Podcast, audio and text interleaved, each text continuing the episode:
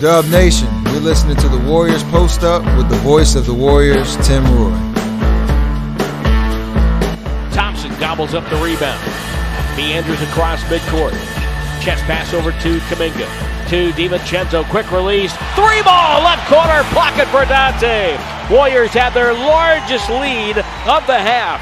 Dante DiVincenzo, nice enough to put the headset on and talk to us a little bit tonight. And Dante, coming off of last night, you guys know the situation that the entire West is in, it seems, coming down the stretch. How important was it to get a victory tonight? Huge. Coming out of All-Star break, obviously, we don't think we played, our brand of basketball last night, and, they outcompeted us, so we had to come out here tonight and just, raise our energy level and our competitive level, and I think we did that tonight. You played with great players. You played against great players your entire basketball career. Explain to me your experience when you watched Klay Thompson get that hot. Just find him. Try to give him easy ones, because when he gets the easy ones, then he's going to make the tough ones. So I think when he's hot and got it going like that, just get the ball as much as possible. You guys were 26 for 54 from three tonight. That's who you guys are. I mean, that's part of your identity. Do you ever find yourself as a team getting in where you're hitting your threes and all of a sudden there's a drought?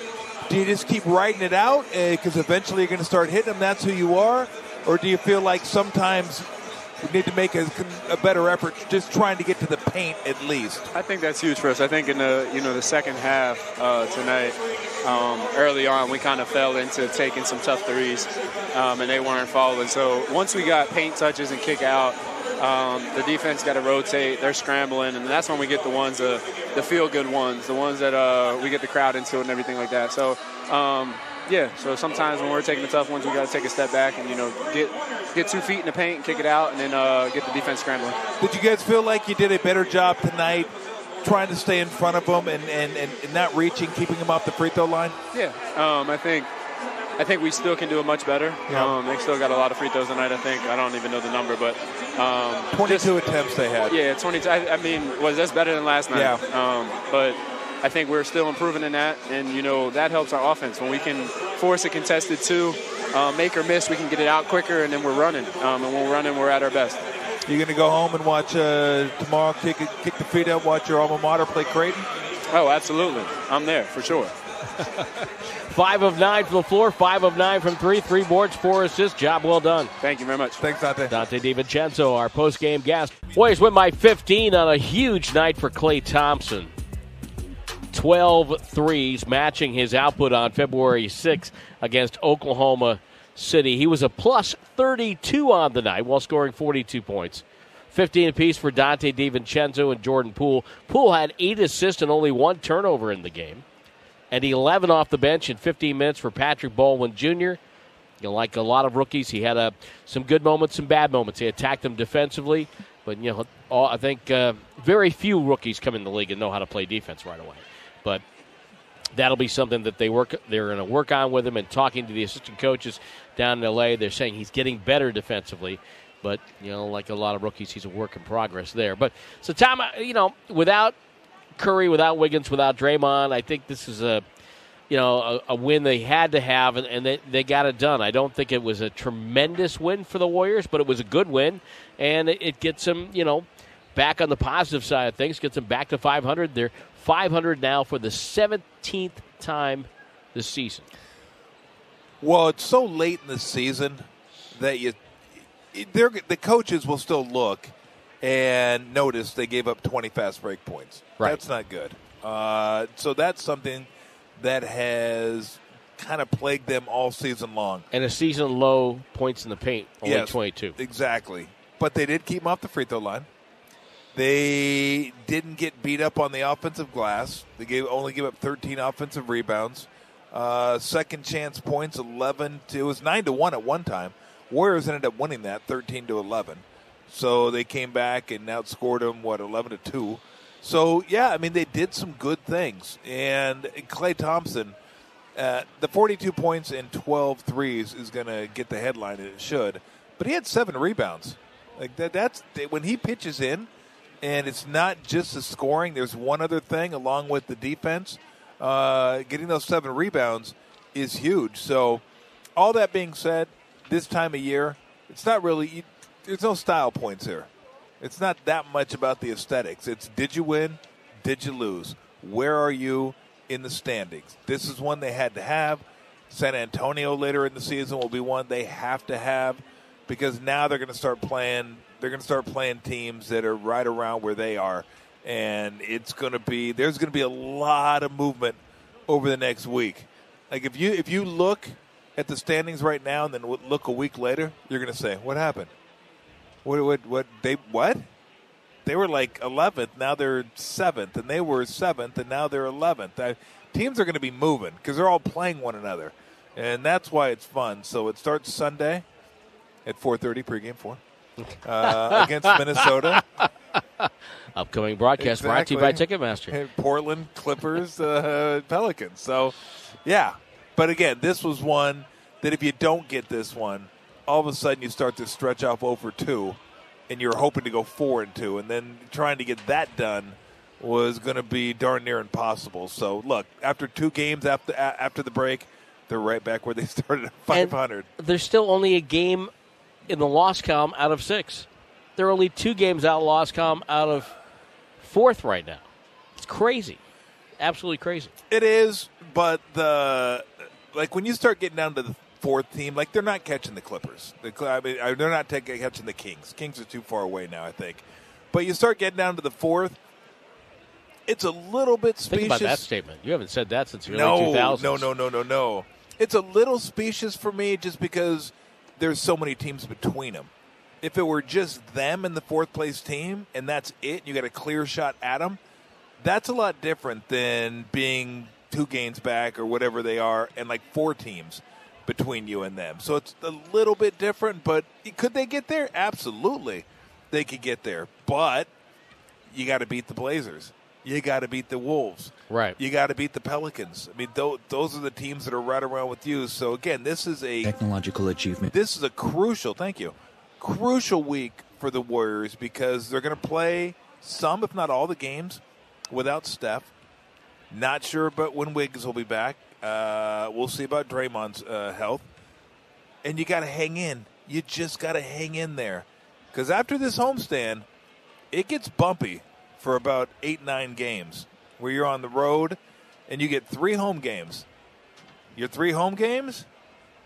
Phoenix, Milwaukee, Philadelphia. Hello. Yes. That's about a tough of 3 games as you could hope for at home. 2 are together, and then the Philly is the back end of the road trip coming home, first game home. So I don't know if I've ever seen anything like this where it's just so jammed up at the end of the season. And it's almost like baseball where you're scoreboard watching. You're looking to see what everybody else is doing. 20 games left, so it's gonna be a lot of fun. It really will. I think it's gonna be good. I think it'll be good, and I think this is the kind of test that this team needs to face. Look, nose to nose, eye to eye. It's the kind of test that they need in order to try to get to the level where we all think they can be. Yeah, and it's a different team than last year. I know a lot of people the core is there. But there's a different makeup. It's a different chemistry. It's a different bench, and that has shown throughout the year. You had the championship run. The Warriors were blessed with an abundance of adults. Yes, professionals, people that knew how to play, and that was a vital component to all of this. And I think it can't be. As we found out when the injuries happen. We'll be finding out this year. You can't, overestimate that. It's just a great part of your team chemistry. So this is something they have to fight through, and we'll see how they do it. So it's going to be entertaining. It is going to be interesting. The one thing we know about the Warriors this year is there's always a little bit of drama going back and forth, and not off the court, but on the court. Can they not foul? Can they not turn it over? They did. Can they hit threes? Can they do this? Oh, they're too. Do you have any idea off the top of your head the furthest they've got away from the 500 mark, good and bad? It can't be more than 4 games. No. Yeah, I was thinking 3. Yeah, it's I mean, they always. I said with the Warriors this year, the gravitational pull is strong. They just they can't get away from 500. Can't get away from the rotation. Oh, you think you're away, and it pulls you back, and you slip, and then you pull yourself back to 500. It's amazing that they just they've been right there. They haven't been like 7 games under and fought their way back. They haven't been 7 games over and then slipped back to 500. Yeah. Allen just said 3-7. 3-7 to start the year, so 4, and then after the 5-game win streak. Let's see. My guess would be 3 games. 2 at games. Most. 2? I think. Wow. It's 2. They were 26-24, and 28-26, and 20-18. They've done it a few times. Yeah, they've been right there, but like you said, they keep getting sucked back into the black hole of 500 basketball. That's what it is. It is. It's crazy. And here we are, 2 games after the All-Star break. Win one, lose one, right back at 500. It's Groundhog Day. It definitely is Groundhog Day. So we'll see. Ned Ryerson, no. Needle nose Ned. It's a doozy. We'll see what they do for the next 4 games. But, again, it will be entertaining. This I know. It will be. It will be. And, again, I think maybe this is the challenge that they need to face. You know, it's like telling your kid they need to clean the room. But then when you threaten the one thing they like, whether it be video games or going out on a Saturday night, whatever it would be, playing in their whatever competitive game they're going to be playing in, and then finally it gets done, you know. So yeah, I would buy that if we didn't say that 2 months ago, and a month ago, and 2 weeks ago. It's a stubborn kid. And 2 weeks ago, and a week ago. Oh man! Hey, look, either they're going to get it done or they're not going to get it done, and we know what they look like when they're playing really good basketball. They know what they look like when they're playing really good basketball. But, look, I couldn't tell you how many times Steve has addressed the team and tried to enforce in them, you can't foul. You got to keep teams out the free throw line. People get tired of us talking about it. I've made it my keys to the game way too many times. That's not even close to as many times as they've talked about it. So it's – They know they've been down, not this road, but they've been down the road all the way to the end of the season. They know what it takes. Can they get it done? Is this – I don't know. I can't wait, though, man. This is fun. This, to me, is fun. Like, I love the other years, too. I love them all for being different. But let's be honest. When Durant was here, there was no drama. It was just I'll meet you in the Western Conference Finals at a minimum – and then probably in the finals, and then probably win. And that was fun. It was some of the most beautiful basketball we will ever see, one of the greatest teams of all time. Ever. But when you have 20 games left and you're kind of like on the edge of your seat a little bit, like every game. I'm sitting here watching the game tonight, calling the game with you, and they cut it to 4. You're like, oh, come on. You can't. There's no way you can lose. You can't lose the Rockets. Like, it's been that kind of a year, though. It has been that type of year, so – yeah, I am. I'm all in on these last 22 games. She says we have to go. He has to re-alphabetize his spice rack. So, wow. Arsenic before arsenic. Where do you get that at? Arsenic and Old Lace. By the way, I found this out listening to a podcast. The Arsenic and Old Lace story. Yeah. Came off a real story, Steve, very similar, that happened in the town I grew up in. No way. Windsor, Connecticut. Really? Yes. This lady was going on stealing, in your town? Stealing, like, you know, disability and checks, and she would poison these people, and then, you know. Ah. Nice town. Yeah. It's a welcoming town. Jeez. Puritan town. Just think, she probably babysat for somebody, too. No. Good thing it wasn't you. No, it was in the 19th century, but okay. Oh, okay.